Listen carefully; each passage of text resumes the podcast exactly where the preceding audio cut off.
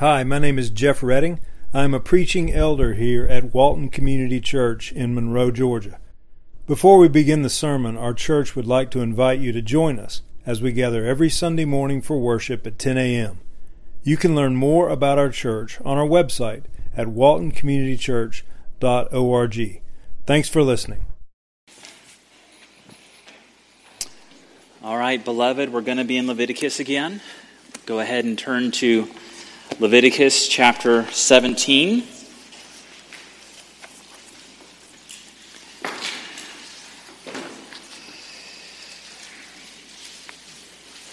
Keith and Catherine, so happy to see you all here. Can't wait to see little Teddy.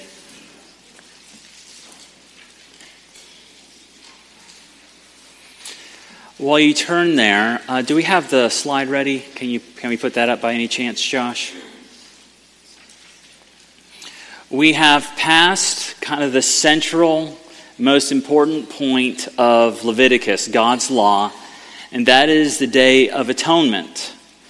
And I've mentioned uh, chiasms before, so I thought I would present another chiasm for us today. Uh, the law is written in this way intentionally, easy for memorization. I'm not an Old Testament scholar, but it's really easy for me to know what I'm dealing with in Leviticus because of the way in which Moses ordered this. Um, even inside this chapter is a chiasm. I'm going to give you a break from that today. We're not going to be a chiasm club, we're going to be a church. Um, but I want to just show you what we have gone through and then what we will be revisiting and how it somewhat pivots a little differently as we continue to travel through uh, the law. So, if you see chapters 1 through 7, this deals with worship, with the ritual and sacrifices that Yahweh requires of his people.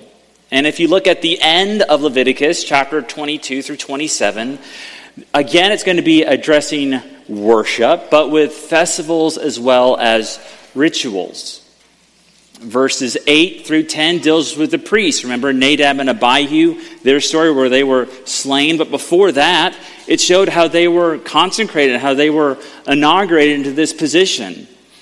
Verses, that can't be right, is it? 22, that is totally wrong. I, forgive me for that. 21 and 22, that's my dyslexia. It deals with the priests and the qualifications, how they are to purely live right. What do they do at home? What's their characteristic? What's their nature? Are they just a part of a line? Or are they consecrated inwardly as well as being prepared outwardly through washings and through blood and through sprinkling? And then we see in verses uh, chapter 11 through 15 Israel is to be a holy people. So we have purification laws and ritual purity. We have some really interesting chapters dealing with what they could eat, different discharges, fun stuff like that. Uh, the parallel section, chapter 17 through 20, is how they're to be a holy people with purification laws and moral purity. So it's going to not just be so much what's on the outside, but what is on the inside. And we get a preview of that at the top of uh, chapter 18. You probably have a header there that's a good giveaway. And then chapter 16 is this day of atonement. This is when Israel has the high priest walking through the Holy of Holies, and it is cleaned. Israel, though they love the Lord, they are a sinful people, and they are ritually unclean people. And because Yahweh dwells among them, his sanctuary is contaminated. So on that day, the high priest atones for his sins, for the sins of the people and the Lord's house is purified. We see a big pivot in chapter 17. We move from atonement language, and we're going to start becoming more familiar with being holy, with sanctification. So we'll see that in verse uh, chapter 17 all the way through to the end of this book. Hopefully, you're in Leviticus 17 by now. Let's read the first two verses together. And the Lord spoke to Moses, saying, Speak to Aaron and his sons, and to all the people of Israel, and say to them, This is the thing that the Lord has commanded. So, this is very customary of most of the chapters in Leviticus. This time we see that Moses again is on his own, Aaron is not beside him, and Moses is to share this not just to Aaron not just to the priests, but also to the people. And this is how Israel's religion is far different from the pagans that surround them. There is no secret mysticism, codes, oaths said amongst others that the regular people are unaware of. God has written his law and he wants the, his people to have access to it. So, Leviticus, we've talked about this before, is one of the first books Hebrew boys memorized. They used this book for reading and writing, and they could recite the entire thing most likely. Most it was common for them in this day. They didn't compete with Nintendo 64 or that's outdated. Nintendo or PlayStation. I'm really showing my age. Nintendo 64 is like 25 years old or something now. They had the capacity and the education of knowing God's law. So think about that. God has created a law, and unlike the other religions, the true and living God wants you to know it. And then these homes discipled their children in knowing what He has said so that they can come to Him, so that they can live in right relationship to Him, so that they can walk in true blessing and flourish. I hope that's your practice at the home. I got some Chick fil A gift cards coming my way Thanks be to God as I got four out of the six able to recite those verses. Um, that's the first and I think only time WCC will reward with a gift card. But man, what just a momentary blessing, those little Chick fil A fries and nuggets and, and all the rest. Let that be a testimony that we disciple our children in the law of the Lord. So Moses serves as a mediator once again, and Yahweh has instructions on how and where they're to handle sacrifice. So, verses 3 through 7 is a treatment of the main animals for sacrifice. Verse 3 If anyone of the house of Israel kills an ox or a lamb or a goat in the camp, or kills outside the camp, and does not bring it to the entrance of the tent of meeting to offer it as a gift to the Lord in front of the tabernacle of the Lord, blood guilt shall be imputed on that man. He has shed blood, and that man shall be cut off from among his people. The animals mentioned in this signal that this is sacrificial killing. This isn't someone just going off and hunting a deer or a gazelle, but the animals mentioned in this has one hearken to the animals used for sacrifice, particularly the peace offering here. And in the Hebrew, the word kill or slaughter, if you have an ESV, is most commonly used within sacrificial language. So when you kill this thing, there are certain rules that must be followed. This law bans the killing of sacrificial animals anywhere.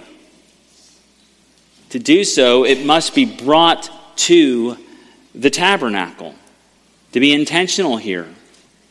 Well, well why is that? I think bizarre and obscure. And this isn't something that's really emphasized throughout a lot of the Old Testament. But in this period, Israel is in the wilderness, and they don't know yet, I don't believe in redemptive history, they don't know that they're going to test God. They're going to be dwelling in the wilderness for 40 years. So as they are camped around this tabernacle, this tent, whenever they kill something, they are to bring it to the tent. We do find in Deuteronomy 12:20 as Israel enters into the promised land, they no longer have to follow this law.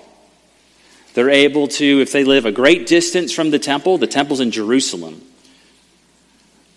they can kill an animal, treat it respectfully, and they do not have to come to the tent of meeting when doing so. So you can look that up a little bit later in your time, Deuteronomy 12:20. But this brings up a really important part, and this is one of the convictions in my heart of why we're going through Leviticus. This law does change. We see that in the Old Testament, the law will change before we even get to Christ. So it's important for us to realize those of us that want to go back to the Old Testament and keep some of these traditions do so with great caution. A lot of these Old Testament laws point to how second Christ is and how we need Jesus and a better substitution than a goat or a bull or an ox. So when you rush back to an old tradition, ask yourself Am I in some weird way saying this is greater than what Jesus has done on the cross? In the sake of being trendy or, or orthodox in your own way or super religious, ask yourself if the religious practices you keep, which might be great, ask yourself, am I using this as a little Christ? Am I using this tradition in a way to rely on it salvifically. And if that's the case, I ask that you would lay that down. And I ask that you be intentional in your religious practice. We don't just nonchalantly go through the Christian faith without thinking of what we're doing. In, in my Sunday school class, we're going through spiritual disciplines. We're, we're going to be thinking intently on Bible intake, on, on prayer, on, on fasting, on meditation, and, and other disciplines. But when you look at your Bible and you think, I'm going to pick up this custom, I want you to do so with caution. Now, we find that there is blood guilt to be imputed on the man that handles this animal or these animals incorrectly. Verse 4 says, Blood guilt shall be imputed on that man. He has shed blood, and that man shall be cut off from among his people. Why?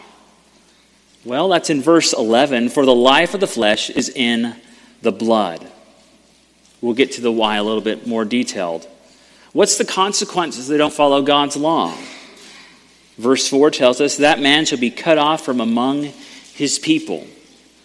Now, we in some respects get the cliff notes of how this is applied because we don't live in the Old Testament and we, we don't get the, the smells and the visuals. We don't even get to hear. We only see the word that is recorded in this text. It might be simply that if they mishandle animals and they don't respect the life and that these are used for sacrifice to God, that He's provided this life, if they neglect those things, if they think they can just be casual in this handling. The threat is outside of God's covenant to live in chaos or death. One's life is taken. Commentaries are very dogmatic on which one it is, and I honestly don't know which one it is, but both are serious enough for Israel to take note of what they are to do. Think about your life in this way we have grace God is abundant in love and in mercy. But take serious his, his worship. I want you to think serious about that. Take, take serious how do you exalt and worship the Lord? Going in verse 5. This is to the end that the people of Israel may bring their sacrifices that they sacrifice in the open field. They bring them to the Lord, to the priest at the entrance of the tent, and sacrifice them as sacrifices of. So going further.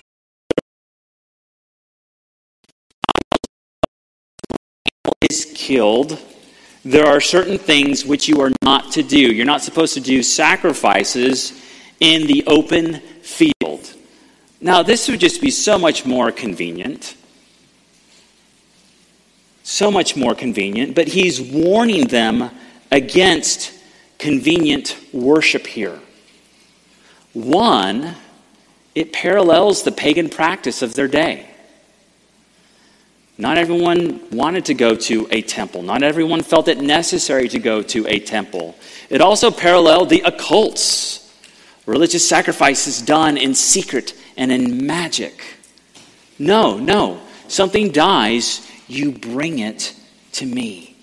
It might not be convenient, it might be an obstacle, but you come to me. And the question I have to ask myself constantly, and I'm asking you today, is where do we become casual in our worship to God. And I say a little nervous because I'm wearing a polo today, but I knew I had to baptize someone, give me some, some uh, grace there. But is, is, dress, is dress even the most important thing here? How do you come and prepare yourself for worship? It's really, in my mind, it's very easy to put on nice clothes. That's very, but how are you preparing yourself inwardly as you enter the doors? That's harder to, to remove distractions and ready your mind as we come to worship God. This is not hearing a lecture from Daniel or a class from Daniel. This moment, we are following obediently what the Lord has told us to do in worshiping Him as we read His Word and we meditate and we apply it. Today, we lift up Jesus Christ.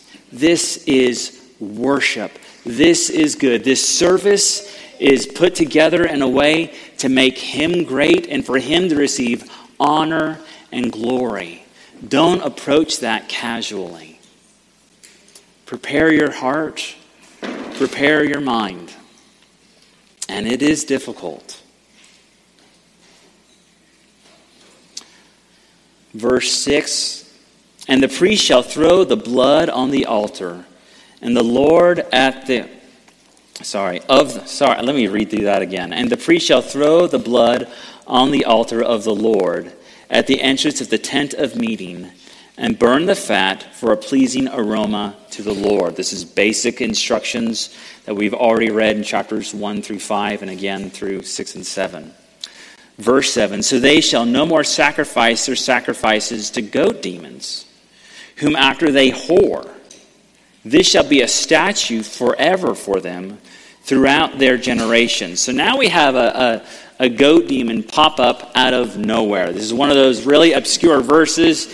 You can highlight that, just like the one who has a discharge if he spits on you, wash yourself. That was really random in chapter 15. We have some of those verses that come out of out of nowhere, and it is in your Bible. But this records for us a very, a very common practice in ancient times, but not just among the pagans, but among Israel herself. When they cry out to God under the oppression of Pharaoh, I don't believe they cry out to God. I think they cry out and God hears it. They've been influenced by Pharaoh, they've been influenced by the world. And as they journey through their history, they time and time again are found building pillars and Asheroth in the field, sacrificing their children, making oaths, and being involved in wicked sin and wicked worship. God says in his law, You shall not worship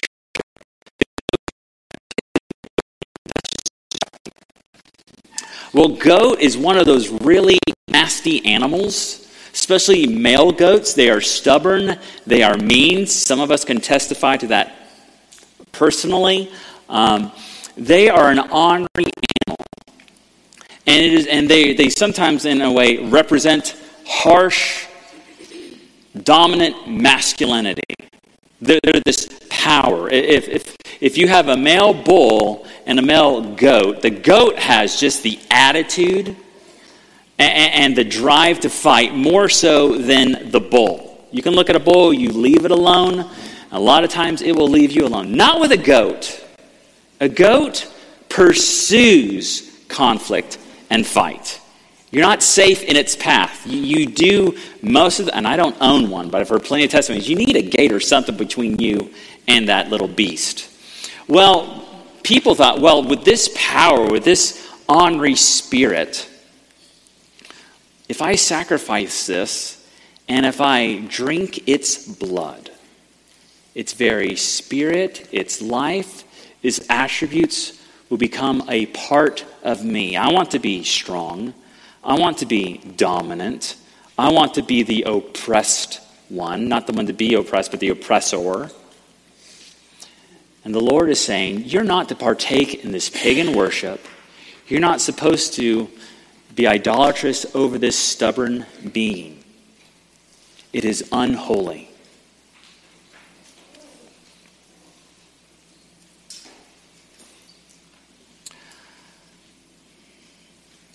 So they are not to be involved in the cultic worship. Worship of other gods in this is also described as whoring. To worship other gods, to break the Lord's covenant, is unfaithfulness to Him. He sees it as a personal assault against who He is and what He has done. Worship to God is so important. And think how patient and loving He has been in this book so far, granting instructions to those that may have drinking blood offerings, built up images, bow down to false names and demons. Worship is important to him, and a divided heart is one he casts out. I want us to think about our culture and its feelings with worship. We have a lot of distractions when it comes to the idea of church. A lot of distractions. You might come to, to WCC and be like, wow, that is completely different. I, it feels awkward. I don't understand it.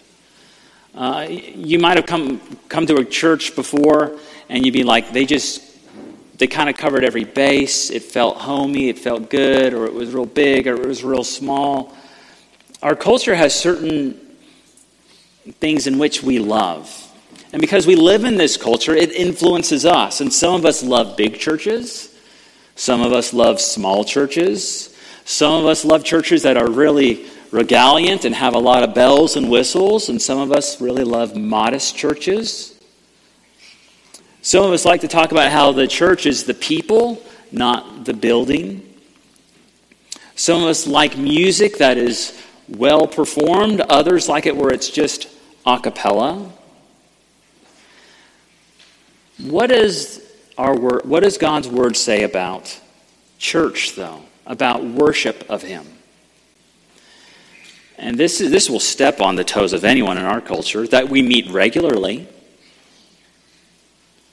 Uh, we're not to abandon the fellowship. We are to meet regularly and be faithful in our worship of God.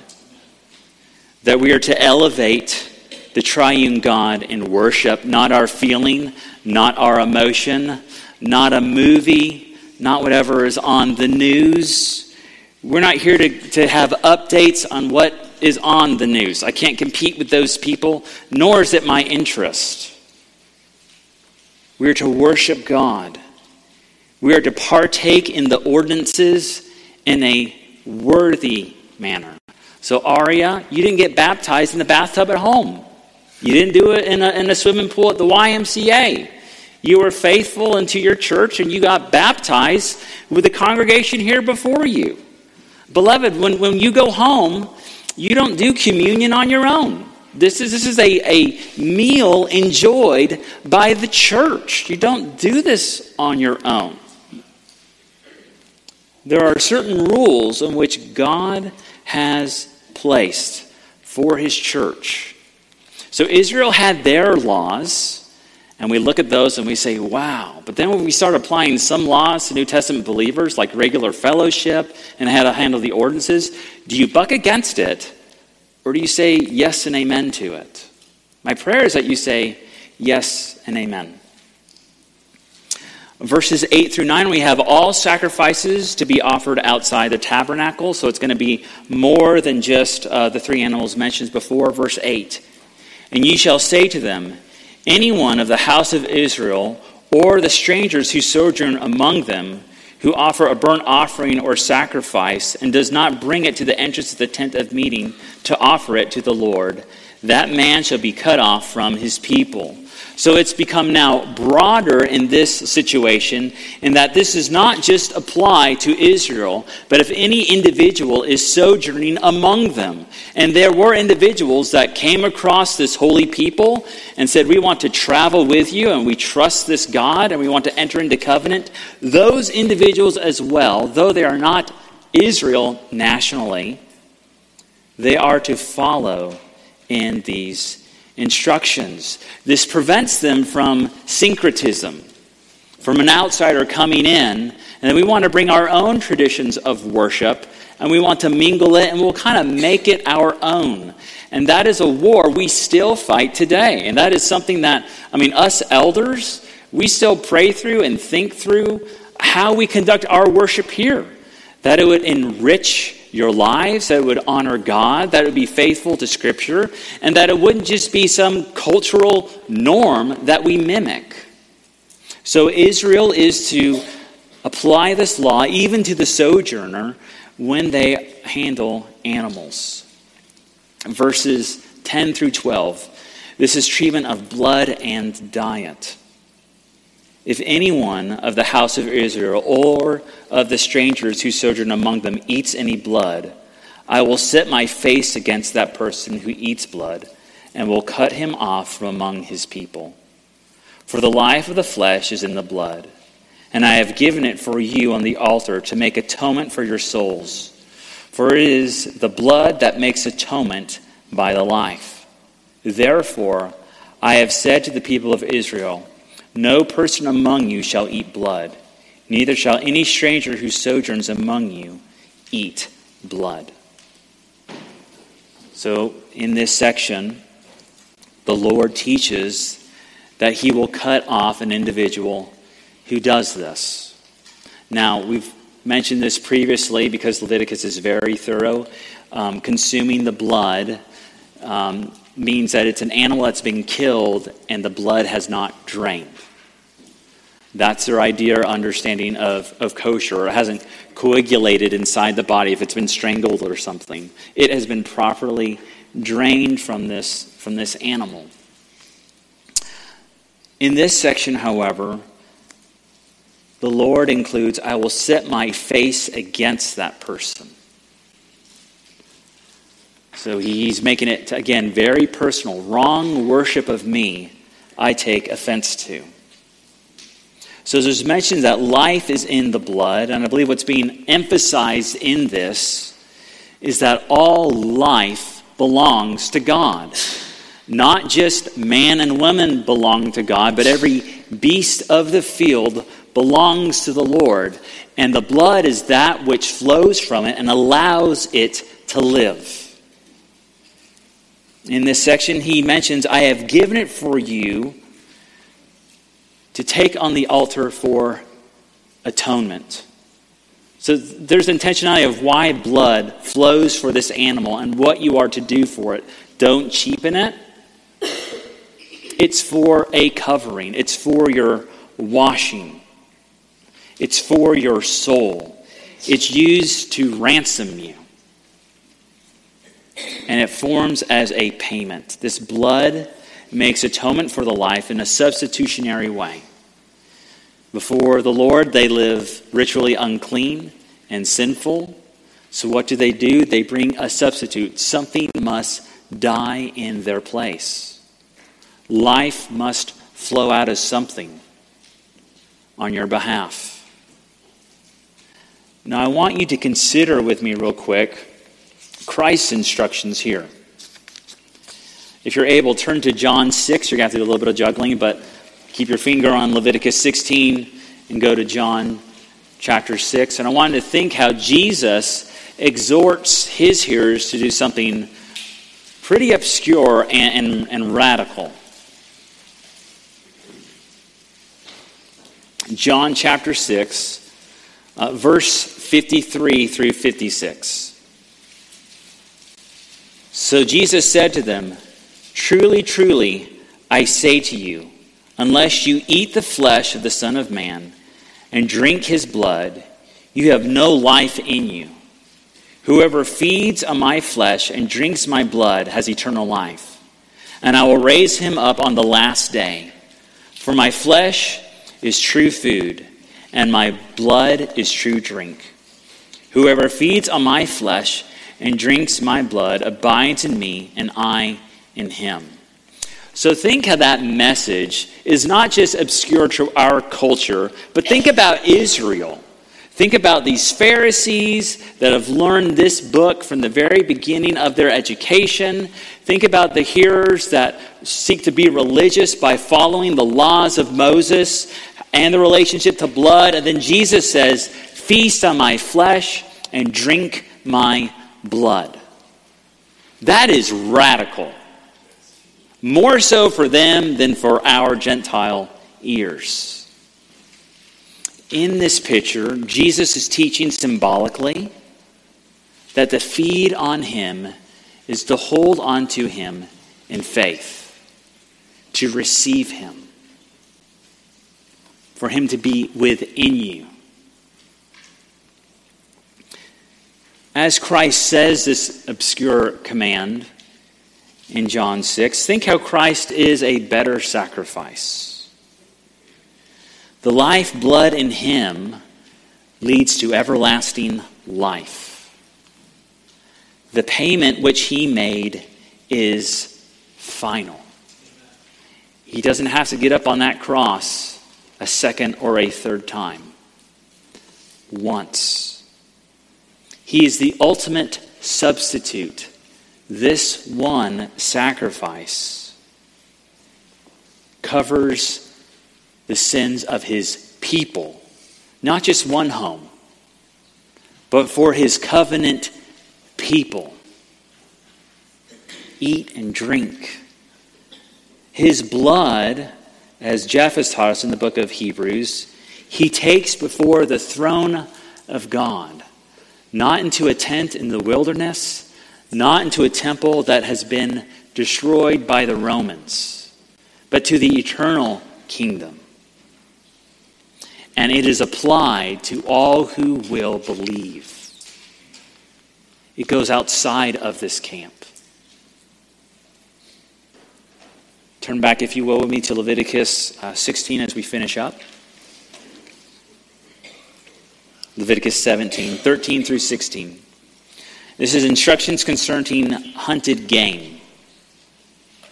Anyone, uh, anyone also of the people of Israel, or of the strangers who sojourn among them, who takes in hunting any beast or bird that may be eaten, shall pour out its blood and cover it with earth. So stop there. So if you are not going to make an offering with this, if you are out in the wilderness, if you're traveling, if it's one of those travel days and you still happen to come across something, you kill it. They didn't have refrigerators. Uh, eating meat in their day was really a special event. Not everyone had meat every day. So if you come across it, pour out its blood and cover it with earth.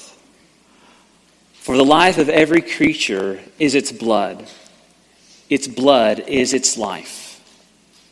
Therefore, I have said to the people of Israel, You shall not eat the blood of any creature, for the life of every creature is its blood.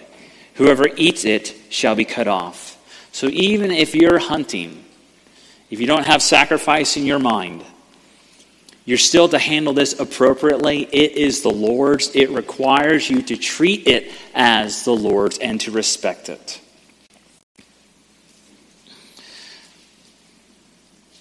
We see that this same law is addressed in the book of Acts with the Jerusalem Council. This is something that's carried through even into the New Testament. That's why I, I mark it, because some Old Testament laws do not carry over into the New. But this is one that carries on over into the New. When, when there is a council in Jerusalem and the Holy Spirit has come upon Gentiles, the disciples, the apostles, thinking, well, what do we do? And how can we live in right relationship with one another? And one of the things that was decided is to be in good fellowship in covenant with God, you don't exercise in this pagan practice. You put this aside, there's no syncretism. I don't believe, beloved, this law follows just because it's unsanitary and it's bad to your health.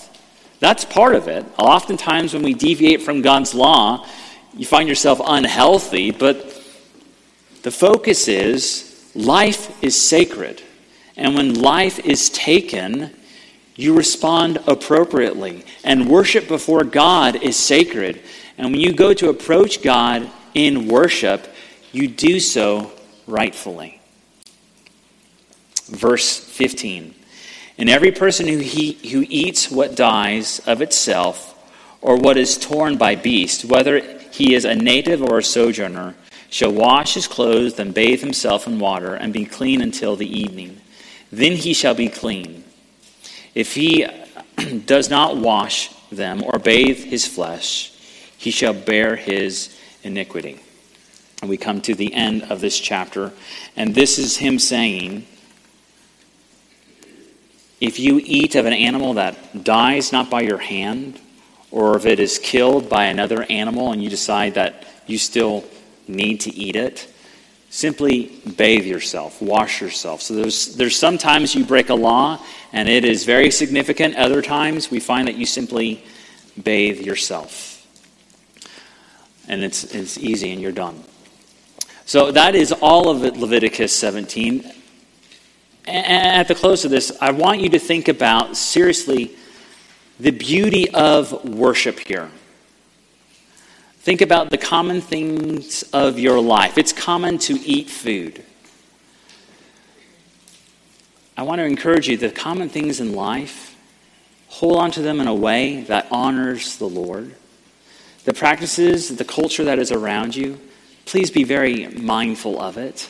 That which entices you, make sure that it is godly and it honors Him and not just your personality or your preference if you're casual or if you are more formal.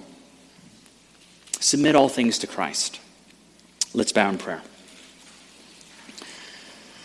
True and living God, I thank you so much for your word, and I thank you for sending us your Son. Father, in this chapter, it becomes alive how we have a better sacrifice through Christ. I thank you that you have washed us in his blood and that those who believe on him and trust in him are washed clean.